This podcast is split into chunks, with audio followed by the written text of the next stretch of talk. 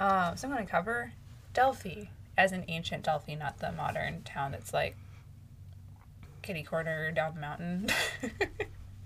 Because thankfully they didn't build their entire town on top of it. Yeah. Um, so my sources are world history dot org, e history dot o s u dot org, Wikipedia, and the National Geographic Society dot org. Um, I had the hardest darn time researching this because I knew what I wanted to say. Mm-hmm. I knew the version of history I wanted to tell, and that's not necessarily the most popular version of history on the internet. Because what I found doing labeling all these things is there's not a lot of English resources for Greece if you're not standing in front of the thing.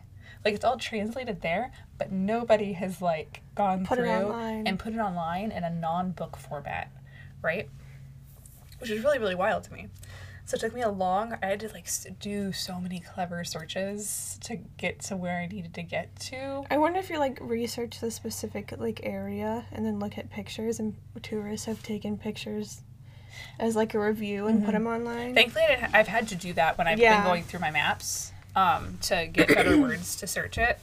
Um, and, I, and I almost caved and started doing all this research in German and then had to, had to do the work of translating it all, because I know they would have had a few more resources because they usually do for European history things, yeah. even if it's not Germany. Um, but I got, I finally, finally figured, got a thing for it, which is, that's the e history dot o s u dot e d u mm-hmm. was finally the, um, the theory that I wanted, because that's what, it's, everything we know about Delphi for the most part is like archaeological theory other than what we have specifically written, and that's not necessarily in great detail of like how it was discovered. Um, I think there's some like oral histories for that in general, but there's not a lot. We, a lot of Delphi stuff is archaeology based, and archaeology is mostly theories when you don't have writing to go with it. If you have writing to go with it, then you can be like, that's what happened, you yeah. know? But if you don't necessarily have writing to go with it, then who knows? Anyway, so ancient Delphi is located at the edge of a rift valley in central Greece in the uh, at the southwestern foot of um, Parnassus, the big mountain there, which is not Olympus. Parnassus is a different one. Um, if you're going to know a secondary mountain name in Greece, it will be Parnassus. Not me, not I. No. And it's it's um yeah, it's overlooking this rift valley, and it's like the very end of the rift valley that leads into some gulf portion that connects to the Mediterranean. So it's a really cool view. Um, I can send you the photos so you want to put on Instagram for this one. I yeah. got them all, man. Yeah, you can. Um, Otherwise, it's just literally any stock it's gonna images be o- I yeah, find and it's going to be overwhelming because there's so many, and all of them are the same picture.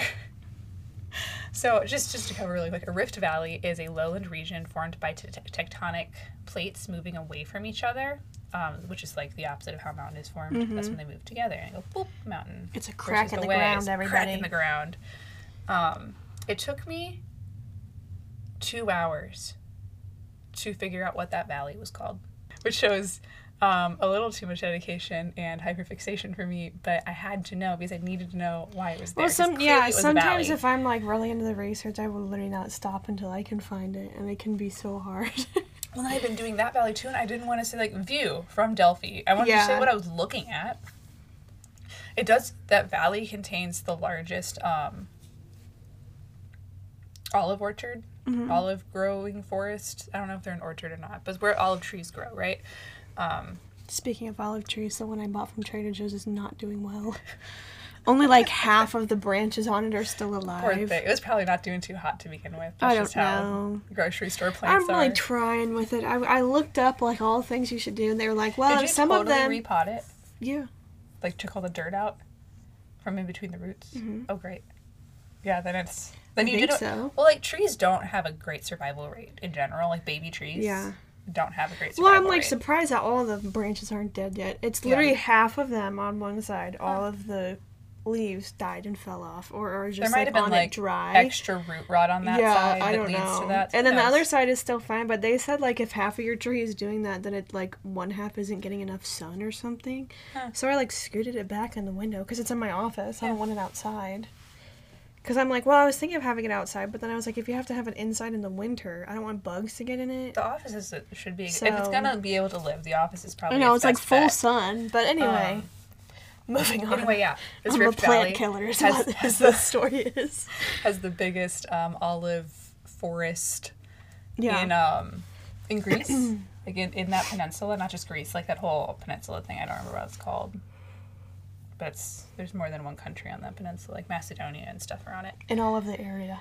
All of the um, region. I think there's a B. Doesn't matter. Either way. So it's really cool because you can see it. That's like the whole entire view. It's either mountains, the this town way down at the end that's on like that bay for the Mediterranean, and then just olive trees. Yeah. It's so cool. Um. Anyway. So that's that's the geographic... situation for Delphi.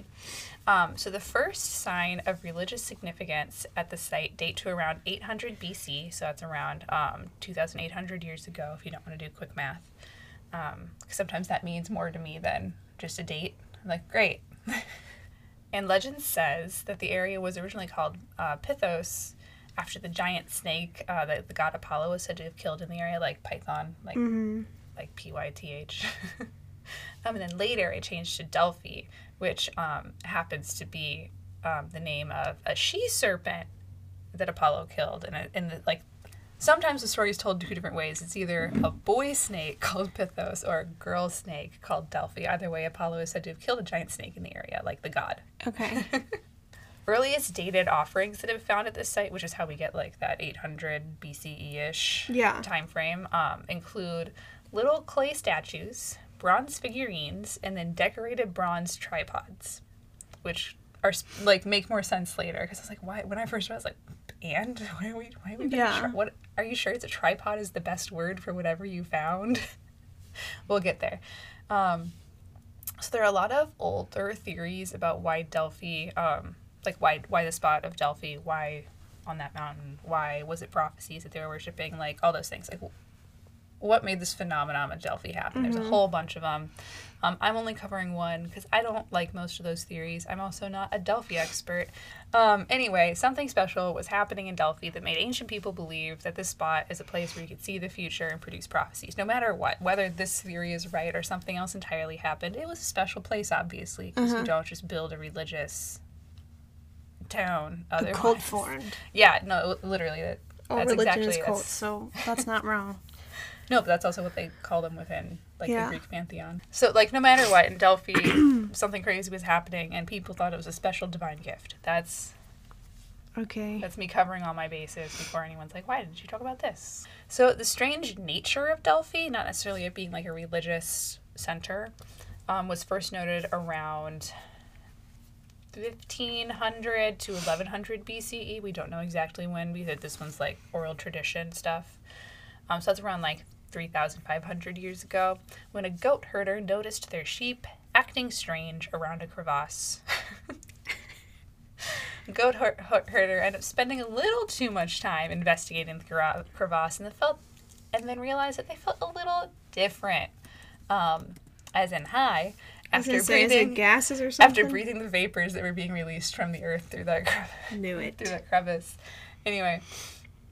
So after the goat herder noticed this strange crevasse, and I think numerous goat herders probably noticed this. It's not just one person grazing their animals there. Yeah. But it's, it's either way, it's shepherds that are figuring out first, right? They're telling others. Other people show up. They want to see the weird crevasse. They also want to get a little high. Um, so they started investigating the site, experiencing the vapors for themselves. Um, some people who inhaled the vapors believed that it gave them the gift of sight and they could prophesy. And not everybody had the same experience because not everyone's, like, trips the same way. Um, um, so there's a little problem with the, with this whole situation is that sometimes when you're overexposed to the vapors, you got a little bit disoriented and then you fell into the crevasse and died. Um...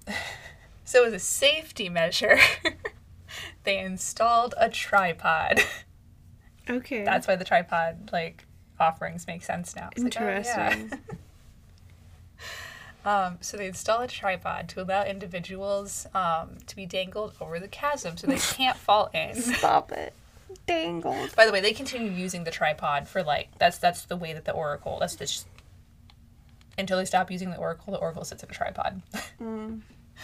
Um, I think it's like like a little swing tripod. Yeah. Is the situation.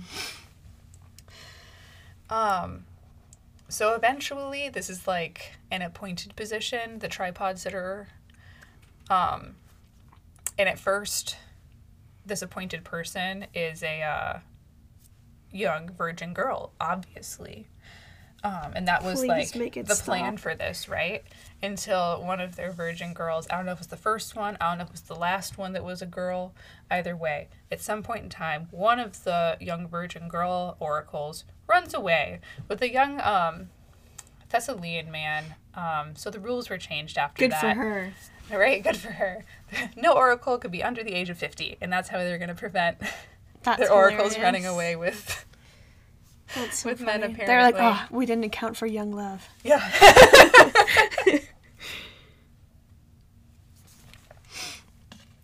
So quickly, a boom town forms around this site.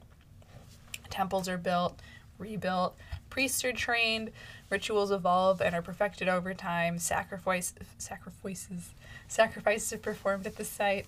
Of um, who? Animal sacrifices. Oh. Um. Whoever falls in. Whoever falls in. Whoops! Sacrifice. Sacrifice. No, animal sacrifices. Um, treasuries from kingdoms, city-states, and principalities across from across the ancient world come there and build these, like, treasury spaces, which are just, like, offering houses. Um, there's, um, markets are built. Eventually, a sporting arena is built. A whole bunch of, uh, like... There's a whole bunch of activities that pop up around the place. You, like, obviously, there has to be, like, lodging. There's probably restaurants. Like, anything you can think of is probably mm-hmm. there because there's a lot of people there, so you got to well, accommodate them. Well, they Everything's going to be there. Yeah. Um, so the divine source of the oracle's power varied over time. Like, they're like, mm, this god's not doing it for me anymore. We're going to switch out and see if this one, this one does it Fair better. Fair enough. Um, That's the, the gotta keep your options polytheism. open. Yeah. So anyway, the first, like, deity that they're worshiping there is Ge, which ends up being Gaia later. Like, once mm-hmm. it's morphed into the modern form, it would be Gaia. Um, but this is like a pre that form version of the Mother Earth, right? Um, then eventually, the power site's not working too well, or maybe there's less gas. Who knows what? They switch it out. They shift their focus to Poseidon. Um, who is, interestingly enough, the god of earthquakes. So it sort of fits. I was trying to figure out, like, why would it be Poseidon? But if he's doing something to control the earth, then that would make sense, especially if an earthquake happens and then more gases are coming out. Mm-hmm. That makes sense to me that you would switch over, right? Um, and then after that, it's Themis, goddess of justice and law. That was probably a political reason that they switched. Mm-hmm. But eventually ends up being Apollo, who's also god of prophecy. And I don't know if Apollo's god of prophecy pre or post them deciding that Delphi is, like, a gift from him. I don't know. Didn't research that. Either way, Apollo is, like, the god they settle on, right? That's, like, the big temple the that's final. there currently now yeah. is, is the temple of Apollo. So Delphi was considered to be the center of the Greek world, um, to the point that they had this, this stone there, which is still there, like, you can see it when you're there, called the um, the omphalos, or the navel. It's, it's the belly disgusting. button stone, because that's the center of... Nothing is more disgusting than a belly button. The center went, the center of the person is the belly Gag. button. I so hate it's belly the belly buttons. button Don't even get me started. I also dislike belly buttons. I think they should be sewn up at birth. Truly. They're so gross. So as I said before, the tripod is, like, continuously used. Um, once they set it up and realized no one can fall in this way and it limits mm-hmm. who can access it, they're like, great. Um, so the oracle, after that, always in the tripod when they're doing their oracling. Um, so the oracle sat in a subterraneous, pitch-black chamber below the main temple. Um, and, and, like, they would close up the room and it would fill with vapors, and that's where she would oh, receive geez. her prophecies. And I think she would come out of that room. I think she's basically the only person ever allowed in this space. Yeah. Um, it's not like like the priests are standing around her while she's doing it, because then they would be getting high too. I think she comes out after she's gotten a good dose and then says her words. So Plutarch, who is an old-timey Greek philosopher, historian, biographer, essayist, and priest at the Temple of Apollo Hig in no. Delphi, um, he lived between forty-six and one hundred nineteen A D, so on the latter end of the use of Delphi. Um, either way, he said that from time to time, just outside the adytum, which is the oracle's chamber, mm-hmm. um, when the door would open, he would smell this like strangely sweet smell coming out of it, um, which is great. Now we have historical evidence for this strangely sweet smell, which becomes important when we address what the gases are later. Yeah. Um, oh wait, I moved it here. It used to be at the end. Now we get to know immediately what the gases are. So this sweet smelling um, gas was like originally just like, that's like incense or something. That's nonsense. Like that's nothing we need to pay attention to, like when historians and archaeologists mm-hmm. were thinking about it. Until like semi-recently, like in the last thirty, twenty, thirty, forty years. I don't remember if it was like the eighties or the nineties anymore. But sometime maybe two thousands, I don't know. It was the recent years. Um, I don't know who was, I don't remember who was putzing around. Someone was putzing around and was like, they're like a geologist. And they're like, oh, great, I finally found the fault line, which is something that previously no one like addressed went through that area. Mm-hmm. Like they knew the Rift Valley was there, but I mean like up on that ridge where Delphi sits, because Delphi's not in the Rift Valley, it's above it. Yeah. Um, but not like on top of it. It's like, it's like a shelf before you're all the way down into it. It's, if you see on a map, you know, you'll understand. Anyway, geologist was putzing around, like, Parnassus around the base, and it was like, they were like, oh, fault line. And everyone's like, nuh-uh. There's no fault line here. We never found a fault line, because it's, like, covered up at Delphi now. Yeah. But the crevasse isn't open anymore.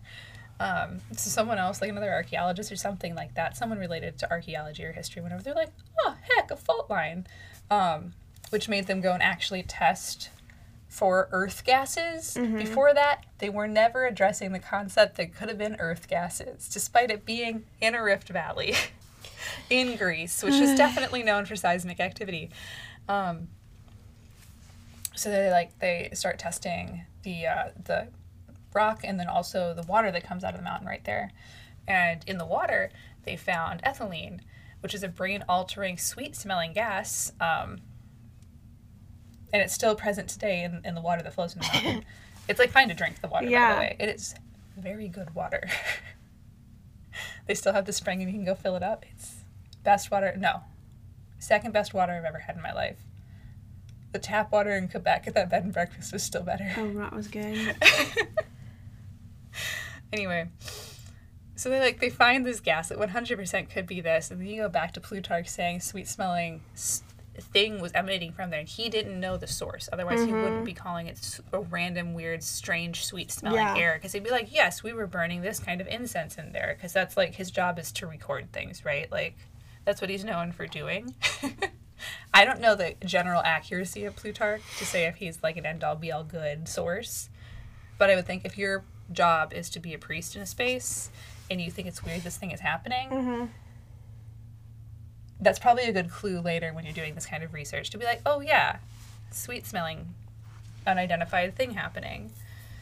Um, so after they, like, located that fault and then started doing tests on the stone in the water, which they had not done before, mm-hmm. they're like, oh, ethylene. So the problem with this, though, is, like, researchers like, well, that, that won't work because ethylene sort of, like, loses a lot of its oomph when it is exposed to sunlight. Um, and so when it comes out and exposed to sunlight, you're not going to get anything. And they're like, well, yes, sure, that's correct. But remember, the little spot where the oracle sits is underground, where there's room. No light. It's pitch black yeah. in there. So it's not a problem. You could absolutely use it to get high still. Anyway, back to Delphi and how Delphi worked then. So priests like Plutarch eventually had the job of translating the um, oracle's incoherent utterances into prophecy for those who came to Delphi. Please. Um, This so, is why so you shouldn't Oracle trust books like is all like what the number one selling book in the world. Anyway, you can't trust that once for a You can't trust these oldies. Come on so, now.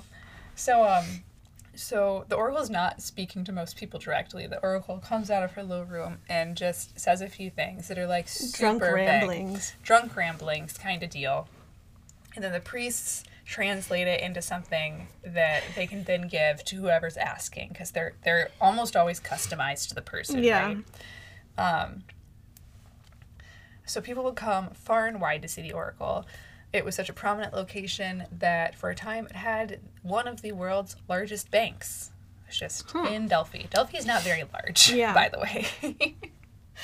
um, the Oracle could only see so many people a day, obviously. Like, the Oracle's a person, and there's only one of them. Um, but this number could vary day to day. It wasn't like she could consistently see two hundred people. She was like, oh, today we're done at fifty mm-hmm. for whatever reason. Um, usually because maybe the next person in line is a particularly wealthy or powerful person, and forcing them to stay le- longer might have a political or financial advantage. Yeah. Like, oh, King so-and-so's next in line. Oh, okay, the Oracle is done for the day. Um, so, so not only like, so they can take advantage of money or delaying political decisions for whatever reason. Part of that would be because they had spies that would go around and listen. Cause like they made you, you just hung out in like the yeah. taverns or like at the uh, gaming event or the music, whatever's happening, right? Um, whatever event you're attending to entertain yourself while you're stuck in Delphi waiting for this prophecy. Um, and then, you know, like, people who worked for the temple would be like, oh, okay, that's what they want to hear, or that's what their goal is, or like, oh, wait, we need to hear from someone else to tell us how we should answer mm-hmm. for, like, a politically advantaged or, like, war-based ad- advantage. Um, like, it wasn't unheard to spend, like, an entire season in Delphi waiting to see the Oracle, like, just all of spring. Yeah. It was like... You might just not be back. Like, you might be gone for a year. If you're going to mm-hmm. see the Oracle, it's going to be a while. It's going to be a journey. Yeah. It's going to be an odyssey. Mm-hmm. um, so, yeah, for sure, definitely, the trans, like, the priests translating these prophecies were um, never, ever altering them for any sort of advantage whatsoever. No, definitely why would they never do happening. that? Um, why would they do that? So some great and powerful people who were definitely recorded as having visited the Oracle include Sophocles, Um, Croesus of Lydia, and Alexander the Great. I only know... What was so great about him? Um, he did something. I think he, like, reunited Rome again or something like that. I could be very wrong. Maybe he's founded Rome? He founded Rome, I think. It's either at the beginning or end of Rome when Alexander the Great does things. I don't know European history. I can't express that enough to people. So one of those um, lovely examples of prophecies happening, because we, I'm, I'm sure there's a number that are recorded, but this one had like actual physical weight in the world. So it's when Croesus of Lydia um, reportedly made an offering to the Oracle worth a fortune um, to see if he should invade the neighboring kingdom. Oh the answer gosh. he got was, if you go to war, you will cause the destruction of a great empire. Um... And the Oracle was right. Croesus of Lydia went to war, was defeated and captured. He sent word to the Oracle. um, because this is a great example of both, like, politically manipulating a prophecy, and also the prophecies were extremely vague, just as a rule. They're twisting them any way that you mm-hmm. see beneficial to you. Um, so he sent word to the Oracle after this debacle. Um... And this has to be one of the earliest records of, I used it wrong, and then it's your fault that I used it wrong yeah. reviews. He's like, how dare you? You said I would win, and the Oracle responded back and said, mm-mm, no. I didn't say which empire would fall. You just assumed you'd win. That's on you. That's your hubris right there, man. Man. Um, so Delphi was used for somewhere around one...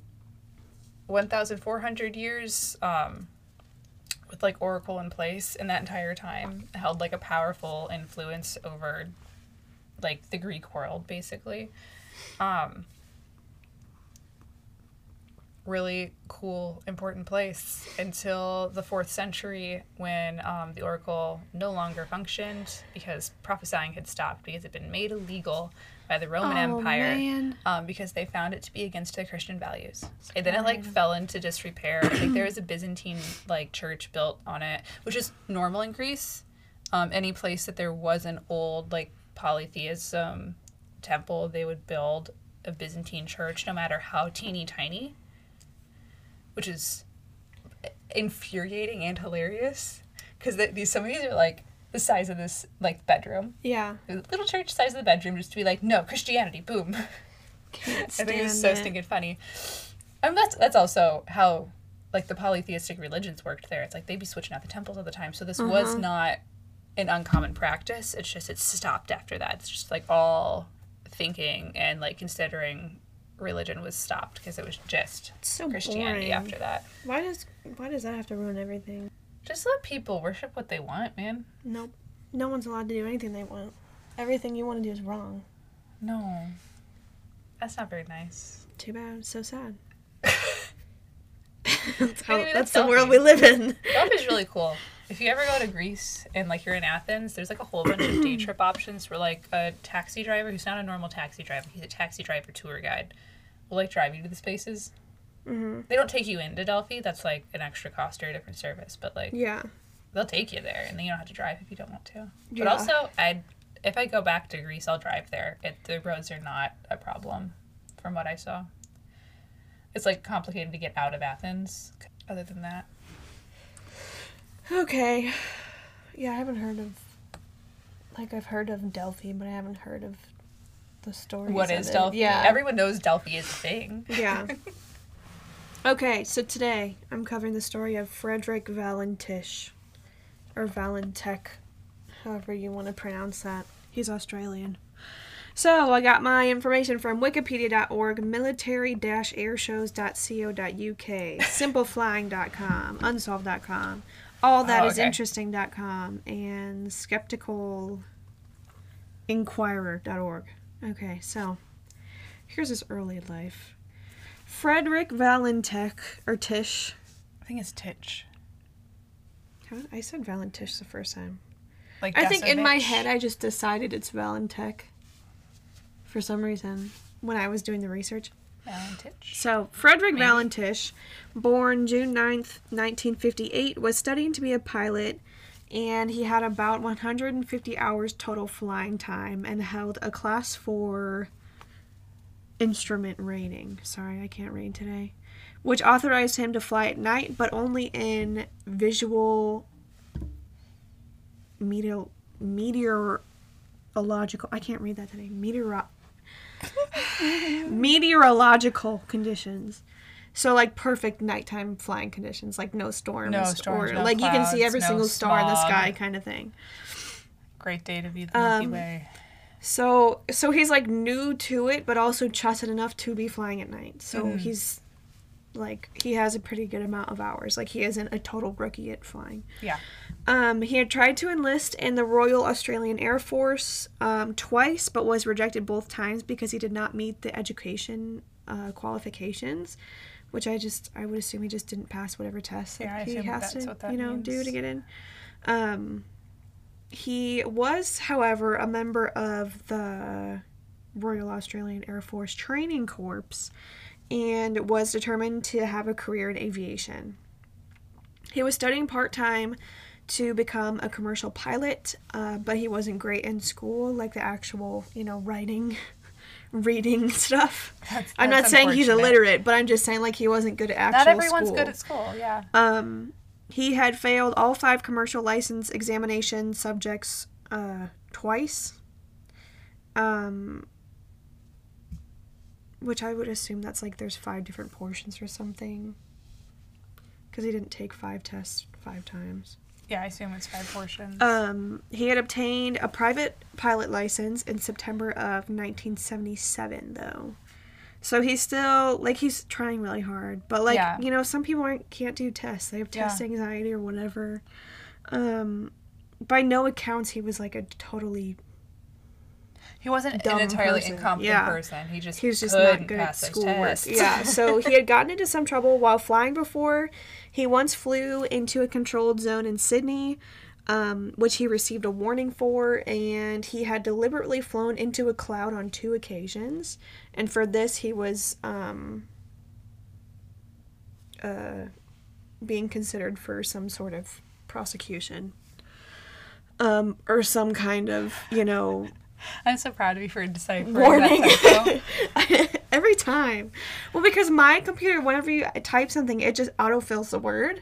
And so I don't ever, like, look back mm-hmm. at it while I'm actively typing. So then I just come up upon it. Okay, so on October twenty-first, nineteen seventy-eight, at this point, what, he was twenty years old? Yeah. yeah. So, um, he was twenty years old, um, and he told flight officials that he was going to King Island, which is one of the three islands in the Bass Strait that make up the New Year group. Um, you know, Australians might know this. I don't. Um, to pick up some friends. However, he had told others, and all of the articles just said others. I don't know if he that meant, like, friends or other pilots that he was talking to at the airport or, like, what. But somebody else. Um, he had told others that he was going to pick up crawfish. So I didn't know crawfish lived in Australia. There's two varying stories. Why wouldn't they?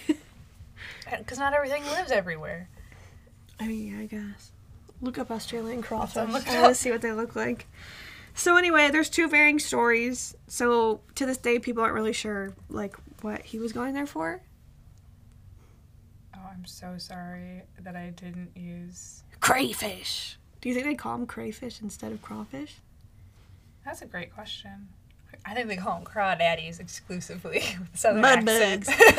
um, so anyway, he was traveling in a single-engined Cessna one eighty-two, and he took off from Morabin Airport in Melbourne, Australia. Melbourne. Mel- How do they say it? They get mad when people say it wrong. Melbourne. Well, the problem is you have to say it with an accent, and we don't have that accent. It's not on purpose. I know. That's just how it comes out of my mouth. And I can't do an Australian accent, so I'm not going to offend yeah. anybody that way. I just so apologize. I'm saying it his, wrong. just, like, just, tries to say it three, ten different ways. Um, so his flight plan called for a forty-minute trip west along the Australian coast. Then at Cape Otway, um, he would head south for a half-hour run over Bass Strait. So it would be a one hundred twenty-five mile trek um, all in all. They're really blue. Oh. How cute. They're pretty. Yeah. Wow. That's like a prime aquarium example. Anyway. Okay. So Frederick radioed Melbourne. Melbourne. I, that sounds kind of good. That doesn't sound too bad. Um, flight service at seven oh six p.m. to report that an unidentified aircraft was following him at four thousand five hundred feet, one thousand four hundred meters. Control told him that there was no known traffic at that level and asked him if he could identify it. Frederick said he could see a large unknown aircraft that appeared to be illuminated by four bright landing lights, and it was a long shape. He was unable to, to confirm its type, but said it had passed about one thousand feet, three hundred meters overhead and was moving at high speed. Uh, so Stephen Roby was the ground control communicating with Frederick. He said, quote, "He wasn't to the point where he was panicking, but he was genuinely concerned by what he saw. He was worried. He sounded confused. Then, as he described what the aircraft was doing, I became a little concerned too." So he then reported that the aircraft was approaching him from the east and said the other pilot might be purposely toying with him. He said the aircraft was, quote, "orbiting" above him and that it had a shiny metal surface and a green light on it. He said after it was orbiting him that it just vanished. It then reappeared approaching him from the southwest. He also said that he was experiencing engine problems. He said it was um, rough idling and coughing, his plane. Um, mm-hmm. Control asked what his intentions were, and he said, "My intentions are... Uh, to go to King Island, uh, Melbourne." That's good. Um, uh, "that strange aircraft is hovering on top of me again. It is hovering, and it's not an aircraft." His transmission was then interrupted by unidentified noise described as, quote, metallic scraping sounds, yeah. before all contact was lost and an alert was immediately declared. So I have, like, the actual... Um, transcript? Yeah. So let's see here. Which one looks easier to read? Probably this, this one. one. So... It's just going to be, like, Frederick and then Roby, or the ground control, however you would like me to describe them. So, it starts with Frederick. Is there any known traffic below five thousand feet? No traffic known. I am... Seems to be a large aircraft below five thousand. What type of aircraft is it? I cannot confirm.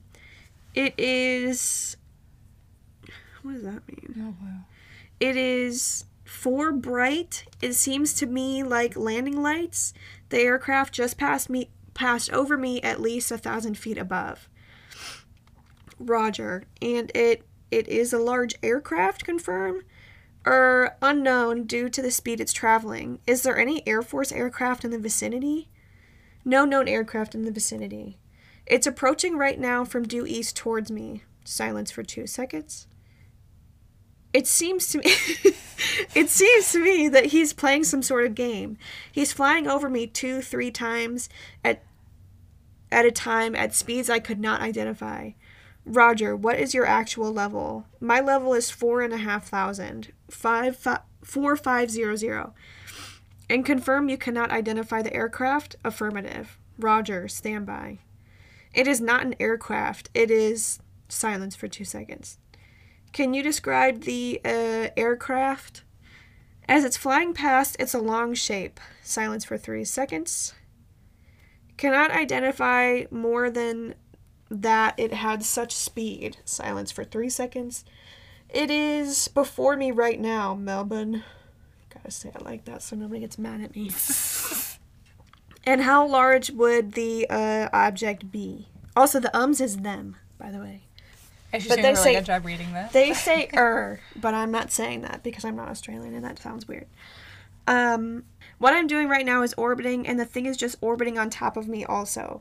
It's got a green light and sort of metallic, like it's all shiny on the outside. Silence for five seconds. It's just vanished. Would you know what kind of aircraft I've got? Is it military aircraft? Confirm the uh, aircraft just vanished. Say again. Is the aircraft still with you? It's, uh, nor...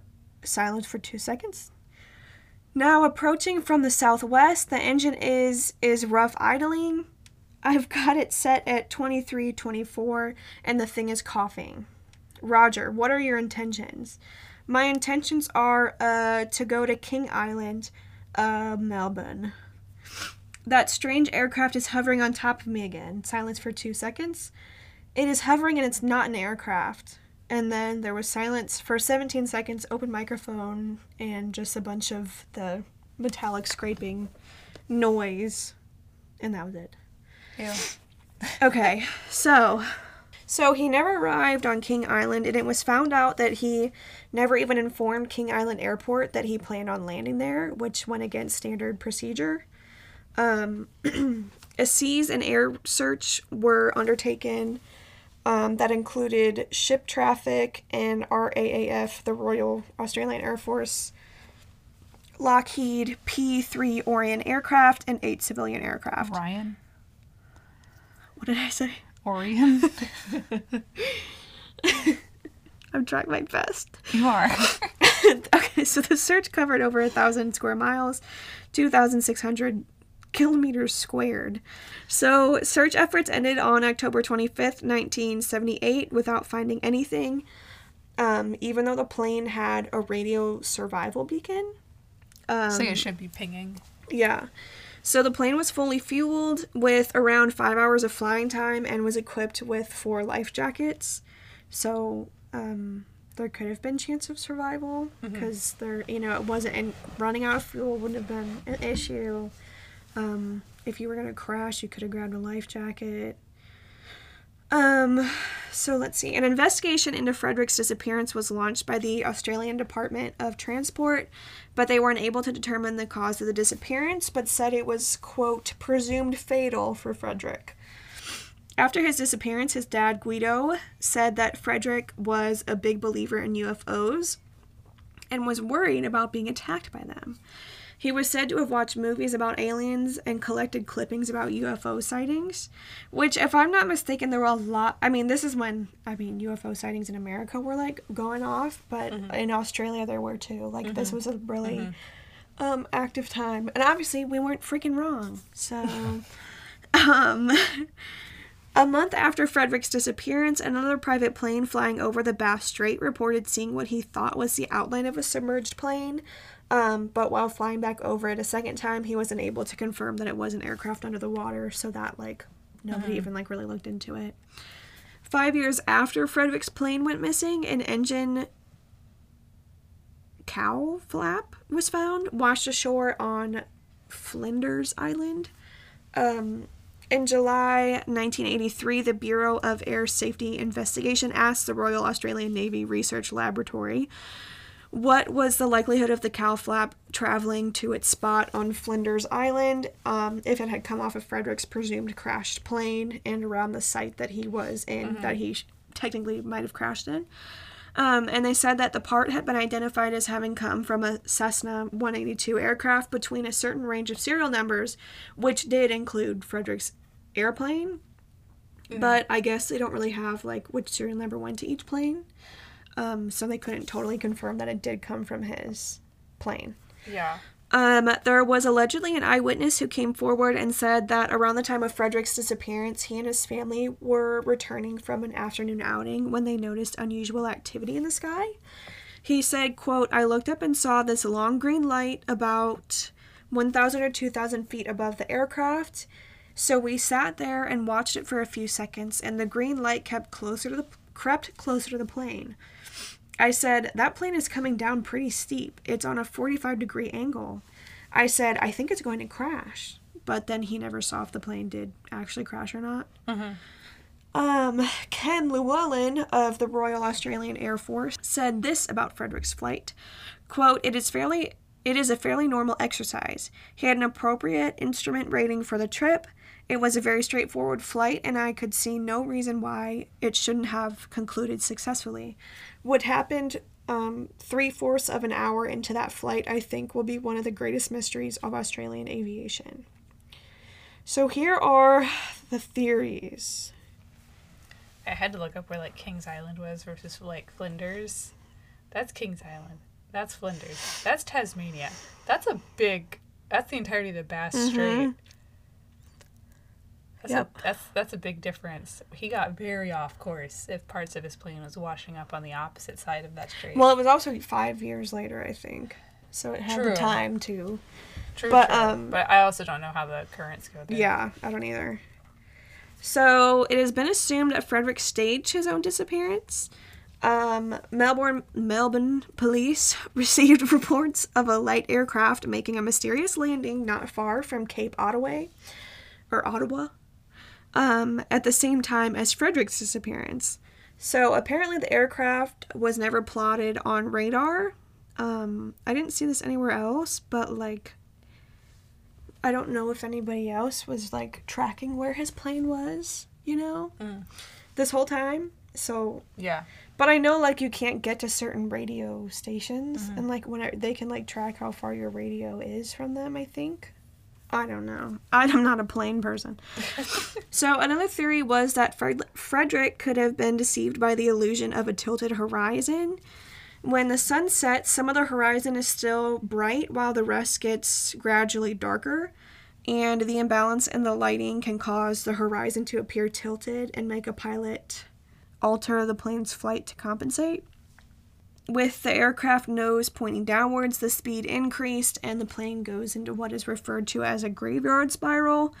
Um, while Frederick should have been paying attention to his instruments, he was distracted by he, what he thought was a U F O. Um, And the green light wouldn't be off because that's part of, like, the sun setting is, like, a flash mm-hmm. of green light. And this was, like, around the exact time yeah. at this time of year that, that the that sun would have like been setting. That seems like an absolutely reasonable um, theory. So another theory was that Frederick had become disoriented and was flying upside down. If this had happened, the lights he thought he saw would be his own plane's lights reflected in the water, and he would have then crashed into the water.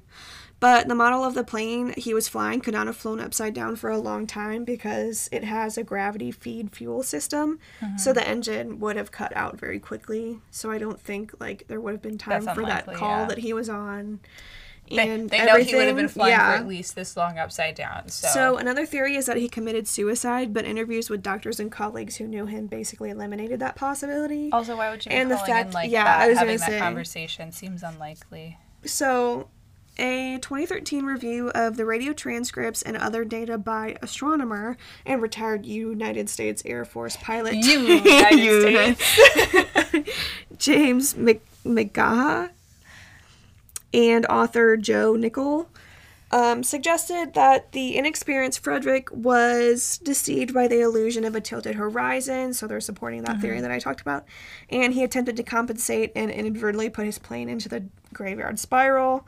Which um, is which is what that guy saw, too, is uh-huh.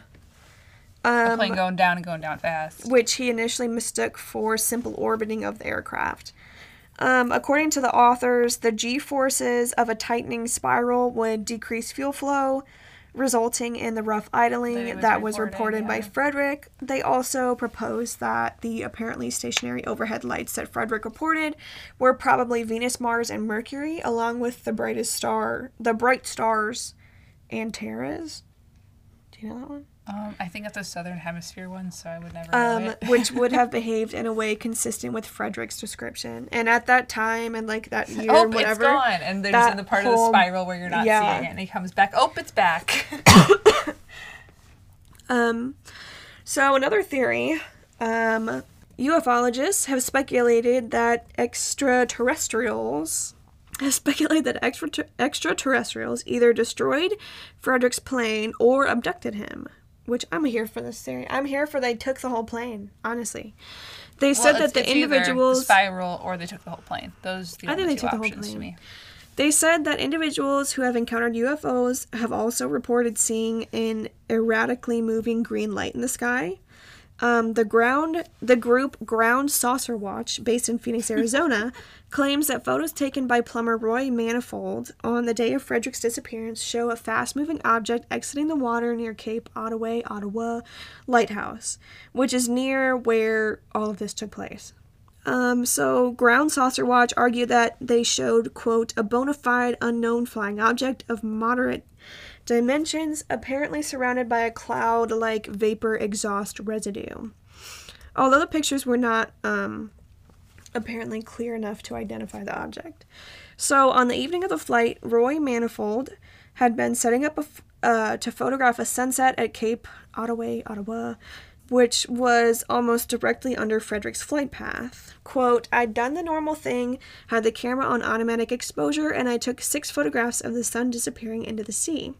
When developed, Manifold said one of the photographs had a weird blemish. Quote, I observed this mark on the print, um, on the print that looked like a developing error or something. They mussed it up, I said. Just a... Oh, so first he thought it was all messed up and, like, whatever. And then he said, just a minute, that night I took that is exactly the night that the guy disappeared. So then he's, like, you know, thinking maybe that has something mm-hmm. to do with it.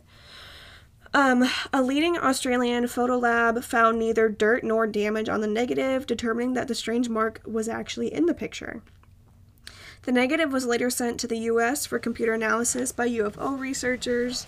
Um, they claimed that the blot, it was actually a solid metallic object. To them, it appeared to be enveloped in a cloud of exhaust situated about a mile from the camera.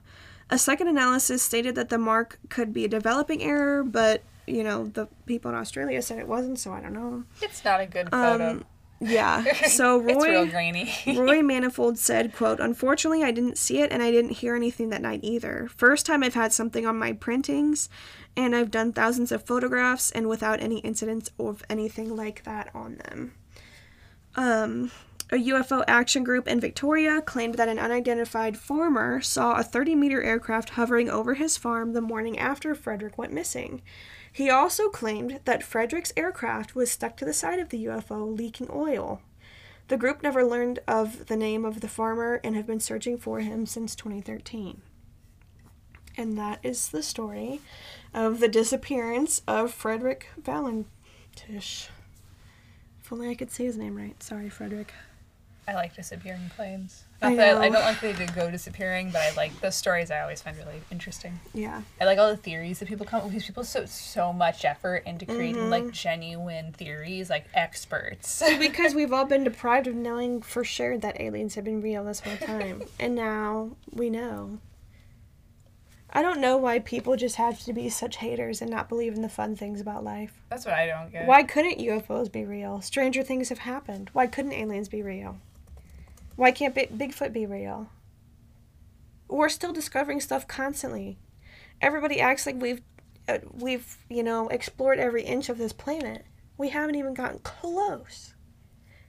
But anyway. I don't even know what's in the ocean. Not even like close. Perpetually- anyway, why not believe in the fun stuff? We don't Truly. know anything.